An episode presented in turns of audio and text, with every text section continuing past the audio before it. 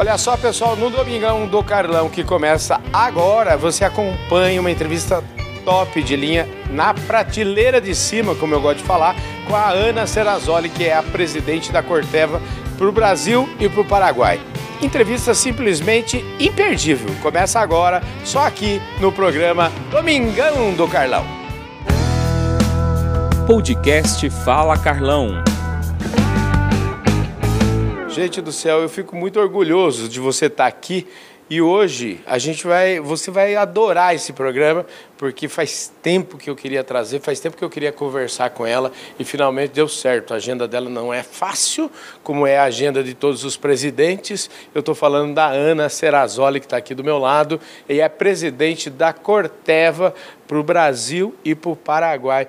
Ana, obrigado pela sua gentileza estar aqui. Eu sempre falo, quando vocês me dão o seu tempo, eu fico tão orgulhoso disso. Hum, imagina, Carlão. Sabe que é amigo de longa data, então é um prazer ter você aqui hoje na Corteva. Muito bom falar contigo. Aliás, gente, a Corteva, estou aqui inaugurando, para mim, né? Primeira vez que estou vindo esse espaço lindo aqui da Corteva. Antes de continuar nessa prosa aqui com a Ana, eu queria fazer alguns recadinhos paroquiais. O primeiro deles, queria agradecer o pessoal lá da Employer, a Employer, que é uma empresa que entende tudo do RH, patrocina o nosso programa, patrocina o nosso Domingão, mandar um forte abraço para todos eles. E agradecer também ao pessoal da plataforma Agro Revenda, que é a Bíblia da distribuição do agronegócio brasileiro. E falando em plataforma Agro Revenda, eu vou aproveitar e passar este exemplar aqui, o número 99, que traz na capa o trabalho da Agros. E aproveitar e mandar um, um abraço grande para o Luiz Rossi e dizer que, coincidentemente, eu tive com a Ana lá no Museu do Palmeiras esses dias atrás aí, que o Luiz Rossi é um grande admirador. Então, Ana, tá aqui para você a revista do Luiz, aqui tá o trabalho do Luiz aqui na que capa. Bacana, viu? que bacana. E justo o Luiz aí também, um grande amigo de longa data é. da Corteva. E de outra vez, acho que agradecer, a gente teve uma tarde super agradável aí com o Luiz, na, conhecendo o Museu do Palmeiras. Pois é. Aliás, já para né? já começar, né, a nossa conversa num, num, numa animação, né? Que time, né? Que timaço, que timaço. É, foi muito bom. Você é palmeirense desde sempre ou você foi influenciada por alguém para ser palmeirense? Eu, na verdade, sou palmeirense desde que eu me casei. Porque ah. o meu marido é palmeirense roxo, mas daqueles roxos que sofre, que chora. É, né? Então ele foi, ao longo do tempo, me contagiando. E hoje eu sou mega palmeirense. Pois é. E eu tive aonde? Conhecer seu marido. Como é que é o mesmo nome dele pra gente falar aqui, né? Lívio Passos. O Lívio, o Lívio, aí, Lívio, dessa conversa que a gente teve aí, tá, surgiu essa, mais uma entrevista aqui pro Domingão. E aproveitando que a gente tá falando de Palmeiras, e eu sempre digo que tem um bordão no nosso programa, viu, que ninguém nasce presidente. E o Fala Carlão é, é conhecido, nosso programa Domingão, por trazer muitos presidentes de companhias aqui. Hoje a gente está tendo o privilégio de falar com você. E, então eu quero ressaltar isso, que ninguém nasce presidente. Eu queria entender e começo sempre perguntando isso. Falando um pouquinho de história, daquelas que vão lá para trás, para entender se a pessoa muitas vezes tem um pé na roça, se não tem pé na roça. Como é que é? Você é da onde? Me conta um pouquinho. Disso. Bom, vamos lá, eu nasci em Campinas. Uhum totalmente fora da roça, uhum. né?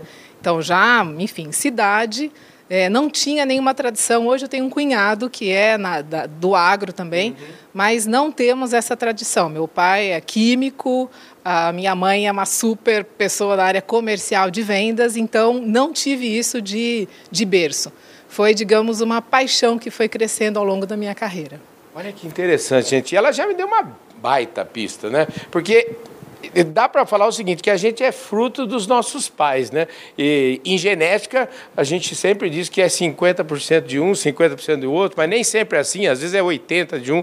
Mas com esse exemplo que eu dei, eu, é 50-50 aí, né, ô, ô, Carlão, você matou, né? Então, assim, contando um pouquinho uhum. e... E de verdade, eu sou mega, mega orgulhosa, agradecida, gratidão profunda, eterna com os meus pais, uhum. que é tudo que eu, né, o que eu, o que eu venho, vem uhum. deles.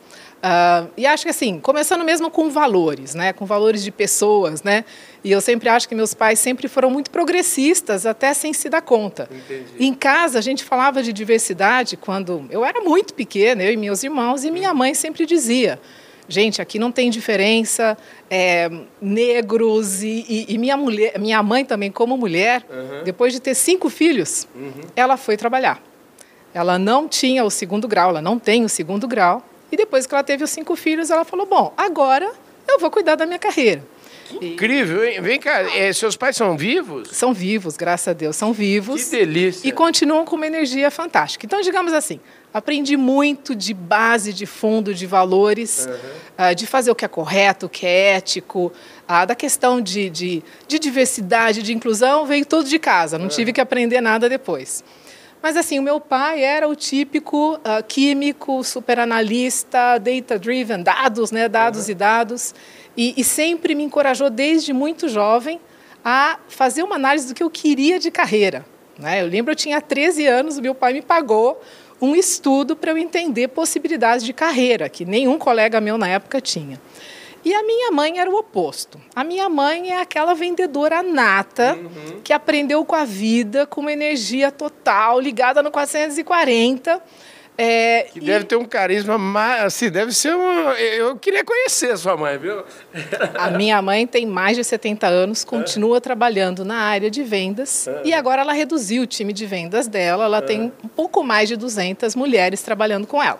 Então, assim, é, é uma, digamos, eu tive excelentes exemplos de casa. E eu acho que sem me dar conta, ao longo do tempo, eu aprendi com os dois e fui fazendo esse bem bolado, né? Porque eu continuo sendo uma pessoa, eu me considero muito analista, uhum. analítica, é, sempre gostei muito de estratégia, de planejamento, de olhar o futuro, de entender para onde a gente vai, o uhum. que tem que ser nossas fortalezas. Sempre, digamos, fui bem nisso. Uhum. Mas eu acho que eu trago essa coisa da minha mãe de empreendedorismo, de como buscar, como trabalhar com pessoas, como entender os ambientes, as culturas, a questão da flexibilidade, do dinamismo de, da área de negócio que a gente tem que manter sempre muito fresco, porque o mercado muda muito e muda muito rapidamente. Então, isso é que eu trago de, de herança aí, genética, legal, experiência viu? e educação em casa. Eu adorei isso, né? Porque eu, é, você formou, você é, é, é, engenheira química e formou na Unicamp, não é isso? Isso mesmo, isso mesmo. Então é, é bem a minha cara, digamos, de formação. É, e talvez a questão da engenharia, eu sempre gostei, sempre tive esse interesse por como é que a ciência pode ajudar a sociedade, como é que a ciência pode trazer tecnologia e inovação para melhorar o mundo que a gente vive, né? Então essa era a minha, sempre foi meio que o meu driver, a meu, minha motivação. Sim. E foi para engenharia, mas depois ao longo da carreira isso foi indo, né, mudando, indo uhum. para outras áreas. E acho que nada melhor do que hoje ter, uh, hoje no agro uh, e na Corteva, onde realmente o nosso DNA é justamente isso, é trazer soluções inovadores, inovadoras para melhorar a agricultura, a vida do agricultor e do consumidor em todo o mundo.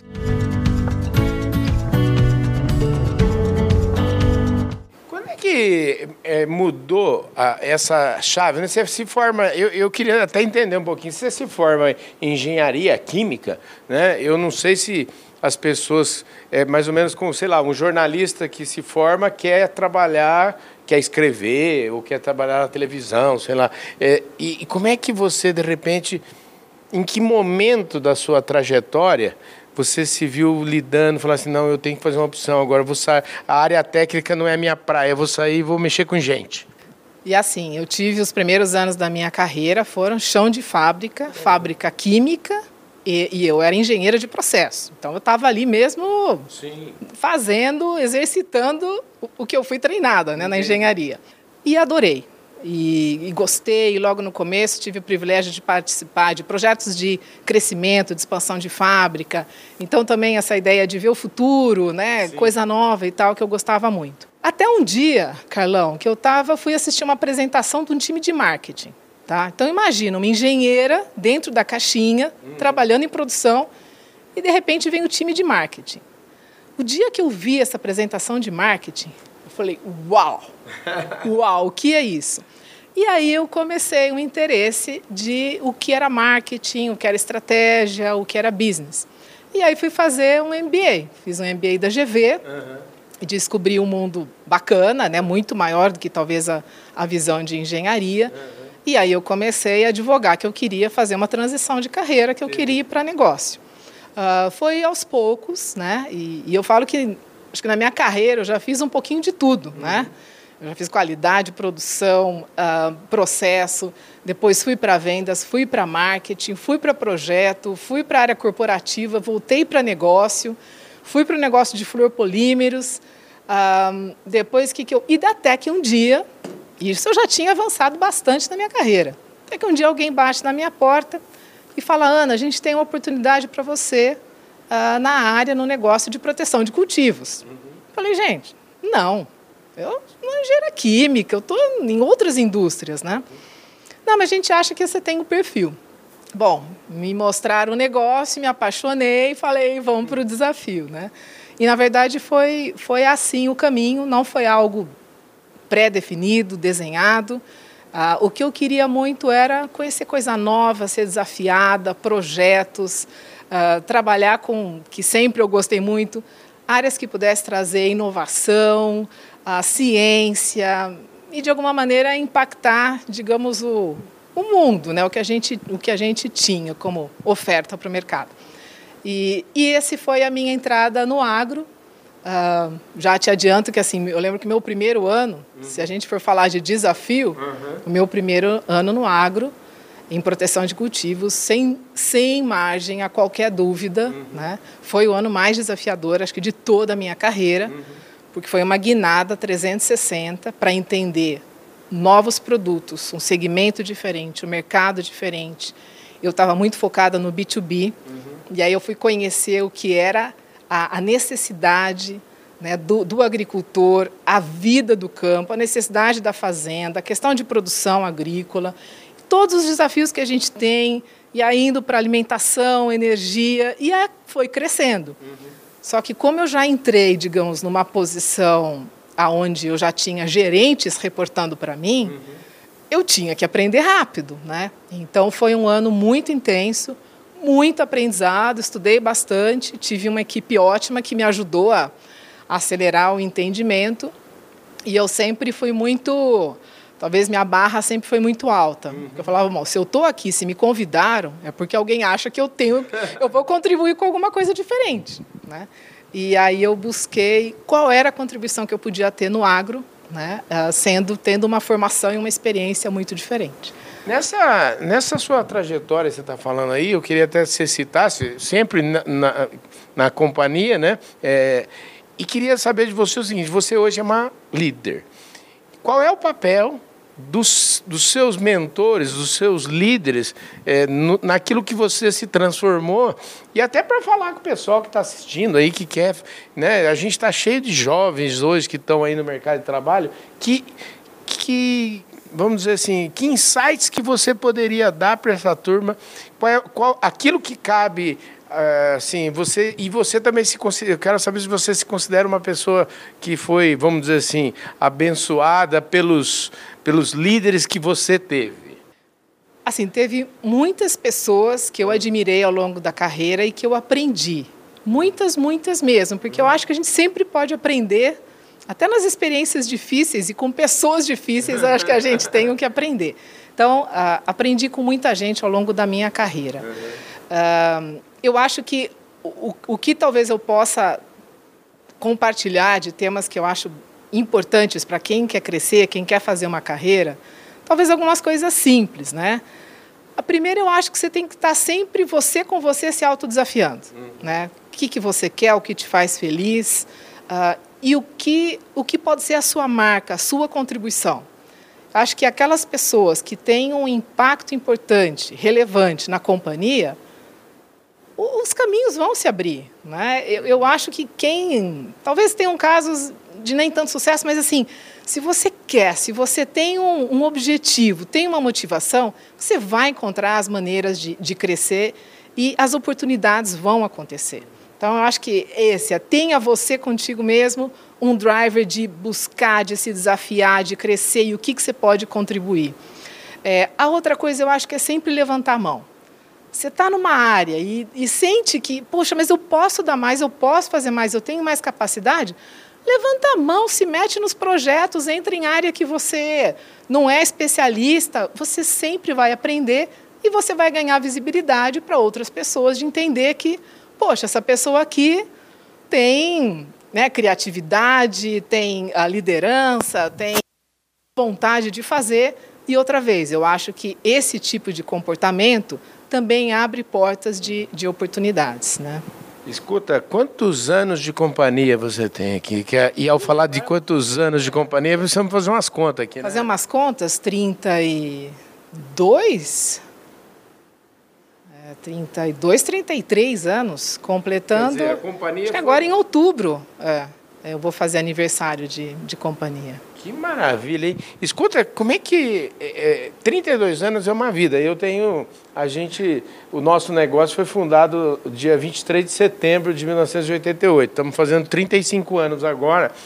E, e assim, o mundo passou por gigantescas transformações. Eu me considero até uma pessoa de privilegiada por ter vivido esses momentos aí, esses últimos 35 anos. Eu queria saber como é que você, se você olhar no retrovisor, né? Como é que é o seu retrovisor? Aí me conta um pouquinho disso e vamos aproveitar que a gente falar olhando no retrovisor é sempre uma delícia, é sempre mais fácil. Daqui a pouco a gente vai lá para o para-brisa. Vamos lá. É, acho que quando eu olho no retrovisor, uma coisa que acabou marcando minha carreira e assim não foi desenhado, Carlão, uhum. foi foram as oportunidades foram aparecendo, eu fui entrando e fui e, e teve coisas muito bacanas, né? Acho que depois de toda essa experiência até entrar no no, no proteção de cultivos, uh, eu tive uma oportunidade de ir para os Estados Unidos, uhum. isso que eu te falo. Veja bem, eu não sou agrônoma uhum. e eu fui, em algum momento, me meti tanto nos projetos, a empresa lançando novos inseticidas, e eu acabei sendo convidada para ir para os Estados Unidos, numa área de uh, global, numa posição global, que me deu a oportunidade de trabalhar numa, numa posição onde o maior desafio que a gente tinha de crescimento era na Ásia Pacífico. Então eu fui conhecer, por exemplo, o mercado de arroz, a cultura de arroz, uhum. que a gente tem forte no Brasil, mas na Ásia é, o, é a soja da Ásia, é né? A soja Vamos da Ásia. Né? Uhum. E, e conheci países com culturas totalmente diferentes, a China, a Índia, a Tailândia, Vietnã, é, que também trouxe, eu acho que um outro aprendizado, né? De, de como essa questão da diversidade, da cultura, como outros lugares do mundo trabalham. É... E olha que privilégio, né? Porque a gente, esses lugares que ela está falando, hoje, se você pegar a balança de exportações do Brasil, é, 35% vai para a China e, e, e, o mercado é, é para lá que a gente cresce. É, né? Então, assim, foram dois anos maravilhosos. O meu principal foco era a Ásia, uhum. também trabalhei com o time da Europa uh, menos até com a América do Norte, uhum. mas foi, foi realmente uma, uma excelente é, experiência ter trabalhado com o time da Ásia. E agora, na verdade, em janeiro, eu acabei de voltar de quatro anos de uma experiência vivendo no México. Uhum. A posição igual que eu tenho aqui, mas num mercado que é o que a gente chama do meso-andino, que é de México até Peru, outra história de diversidade, né? praticamente ah, 10 países onde a gente comercialmente era bastante ativo, é, andinos, países muito diferenciados entre si, e também outro show de cultura, de diversidade, de entender até foco, né? porque eram tantos países, tantos mercados, diferentemente do Brasil, que é muito focado é, nas culturas chave soja, milho, algodão, cana, pastagem, lá era uma explosão né, de produtos de, de especialidade, culturas de especialidade. Então, foi também uma, tipo, olhando no retrovisor, eu acho que tem o período todo de início de carreira, entrada em, em, no agro, uhum. e depois essas duas experiências fora do Brasil que ajudaram, acho que, a chegar onde eu estou agora.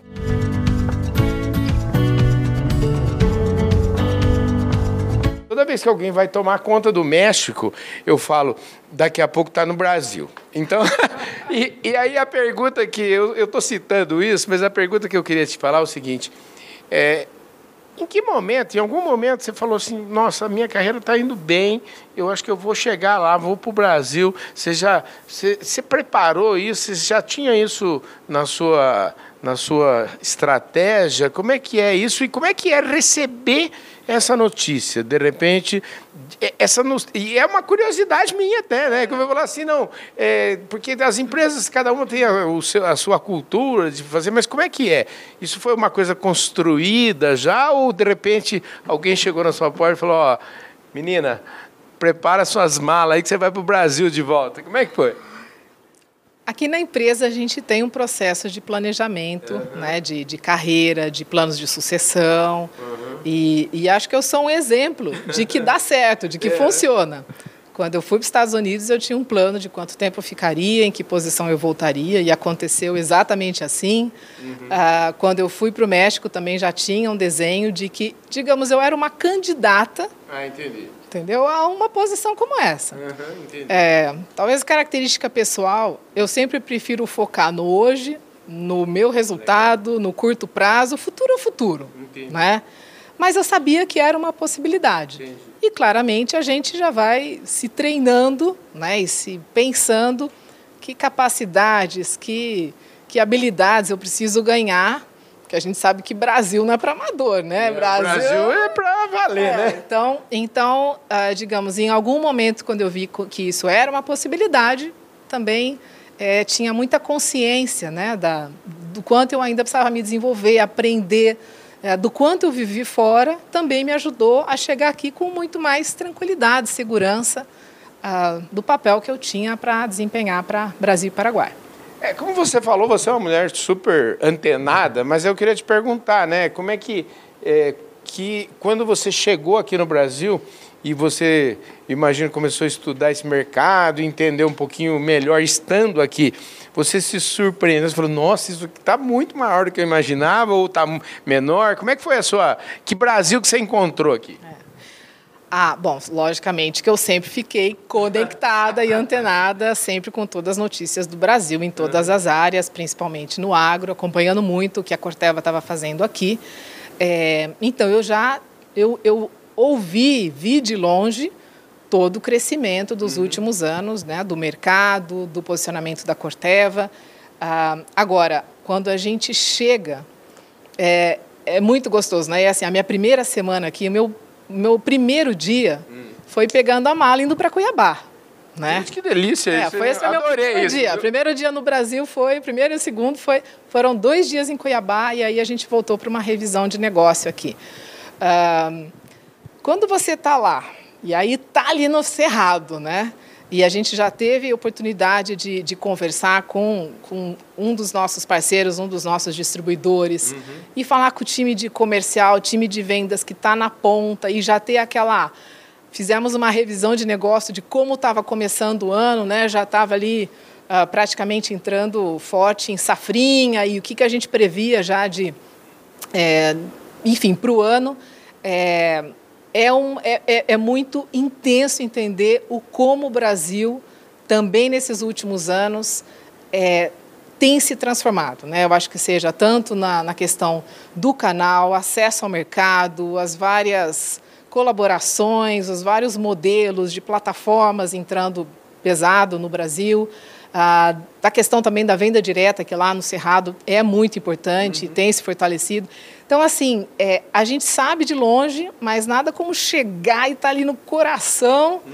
né, agrícola do Brasil para ver o tamanho da intensidade e do nível de transformação que o agro no Brasil tem vivido e continua vivendo. Maravilha. Eu acho que a gente está chegando aí para os minutinhos finais aí da nossa prosa. A gente acho que tem cinco minutinhos. E eu queria aproveitar esses cinco minutinhos para falar agora, olhando um pouquinho no, no para-brisa e, e emendando, já que a gente está falando de desafio, é, os desafios já são grandes e eu queria saber se o fato de você ser mulher, esse desafio de alguma forma é, fica mais difícil, não fica? Até eu queria que você falasse um pouquinho também sobre esse tema e que para entender um pouquinho que como é que anda seu copo, se ele está meio cheio, se ele está meio vazio, como é que como é que você enxerga esse futuro aí um pouquinho de de não vou falar de longo prazo porque eu acho que de médio prazo aí como é que você como é que você está vendo Bom, uh, você quer que eu foque mais mercado? Você pode falar o que você quiser, aquilo que você quiser. Vou falar de dois aspectos, uhum. tá? Você me falou da questão também de mulher uhum. em liderança. É, e, e, eu queria também deixar um depoimento Sim. de que, assim, por mais que a gente, ao longo da carreira, vai ter momentos aonde... Acho que todas nós vamos enfrentar um momento de, uh, de algum desafio por ser mulher, e, uhum. né? Mas, assim, sinceramente, eu acho que, até como mulher, a gente traz tantas habilidades, tá? Uh, de flexibilidade, de saber ler um ambiente, de entender melhor as pessoas, que eu acho que a gente tem mais é que usar o que a gente tem, né? naturalmente, geneticamente, uhum. emocionalmente e tal. Porque eu acho que a mulher, numa posição de liderança, ela tem muito a contribuir com a organização. Né? Porque eu acho que se a gente fizer um bom balanço né, do lado uh, hard, do lado concreto uhum. e do lado mais, mais soft, do lado mais. Uh, não, não totalmente real, o, o que está acontecendo no ambiente, eu acho que a mulher pode ter uma gestão uh, mais harmônica, mais equilibrada. Eu acho que pode criar um ambiente mais positivo. Então, eu sempre usei, digamos, o lado de mulher como um copo cheio, na uhum. metade do copo cheio, de tudo que isso me dá de habilidades naturais de como exercer a minha liderança. Falando do mercado, o que, que, eu, que, que eu vejo? Ah, eu acho que é inegável o que o Brasil já vem fazendo nos últimos 20 anos. Eu acho que é só olhar a nossa história, o tamanho do nosso crescimento, desenvolvimento, a introdução ah, na, na agricultura tropical. O Brasil é um case de sucesso global e a gente sabe o quanto nós ainda vamos continuar essa história. Né? Eu acho que isso é inegável de entender que o Brasil é o país do mundo que tem a maior capacidade de crescimento, seja por área né, e seja por produtividade. Ah, muitas vezes a gente fala, puxa, mas esse ano está difícil. Tá, é um ano de ajuste, uhum. nada mais do que isso. Uhum. E nós vamos continuar nossa trajetória de crescimento. Né? E, e, eu acho que o Brasil traz algumas características que a gente não vê em outros lugares do mundo, que é a gente não tem só duas safras, a gente agora já tem duas safras e meia, já tem muitos lugares fazendo uma terceira safra. A questão de, de integração, lavoura, pecuária, floresta. Quantos países do mundo conseguem fazer isso e fazer de maneira sustentável e fazer com produtividade? A gente tem aí, quanto? 160 milhões de hectares de, de área de pastagem, que a gente sabe que ainda está extremamente subutilizada. Né? E ouvi aqui do, do governo que está vindo um plano Sim. de que pelo menos tem uma visão de que 40 milhões desses 160 vão rapidamente passar a áreas de cultivo. Então, a gente tem tanta oportunidade, Carlão, que às vezes a questão é como é que a gente se prepara, como é que o Brasil, e aqui o meu ponto é assim, como é que toda a cadeia do agro se prepara, se profissionaliza, é, melhora suas práticas, melhora a sua gestão, melhora as suas bases financeiras, porque esse crescimento vai estar, é, vai continuar à nossa disposição. Vai depender do Brasil e do setor do agro a fazer esse crescimento e a entregar essa, digamos, o nosso produto, né? alimento, exportação, energia, da melhor maneira possível. Então, o Brasil tem um papel global vai ter uma mega, vai continuar tendo essa oportunidade, mas também eu acho que a gente tem lições de casa como setor para conseguir melhorar é, tudo que vem pela frente. Maravilha. Gente, só o que ficou aqui já dava outro programa, mas infelizmente o nosso programa acabou, viu, Ana? Obrigado, viu? Obrigado, Carlão. Sempre um prazer falar contigo. É isso aí, gente. Só dá tempo de eu agradecer novamente ao pessoal da Employer, agradecer o pessoal da revista Agro Revenda, que é a plataforma de conteúdo da distribuição agro, e também quero mandar um abraço, sabe para quem? Para o pessoal de Clube Agro Brasil, o pessoal de Clube Agro Brasil que está fazendo um trabalho extraordinário. Gente do céu, muito obrigado pela sua audiência. Esse foi mais um Domingão do Carlão, mas pensa, esse Domingão foi na prateleira de cima. Eu falei aqui com a Ana Serrazoli, que é a presidente da Corteva para o Brasil e Paraguai. Um forte abraço para todos vocês, um ótimo domingo, um bom almoço para todo mundo e uma ótima semana. A gente se vê domingo que vem. Valeu, gente. Fui!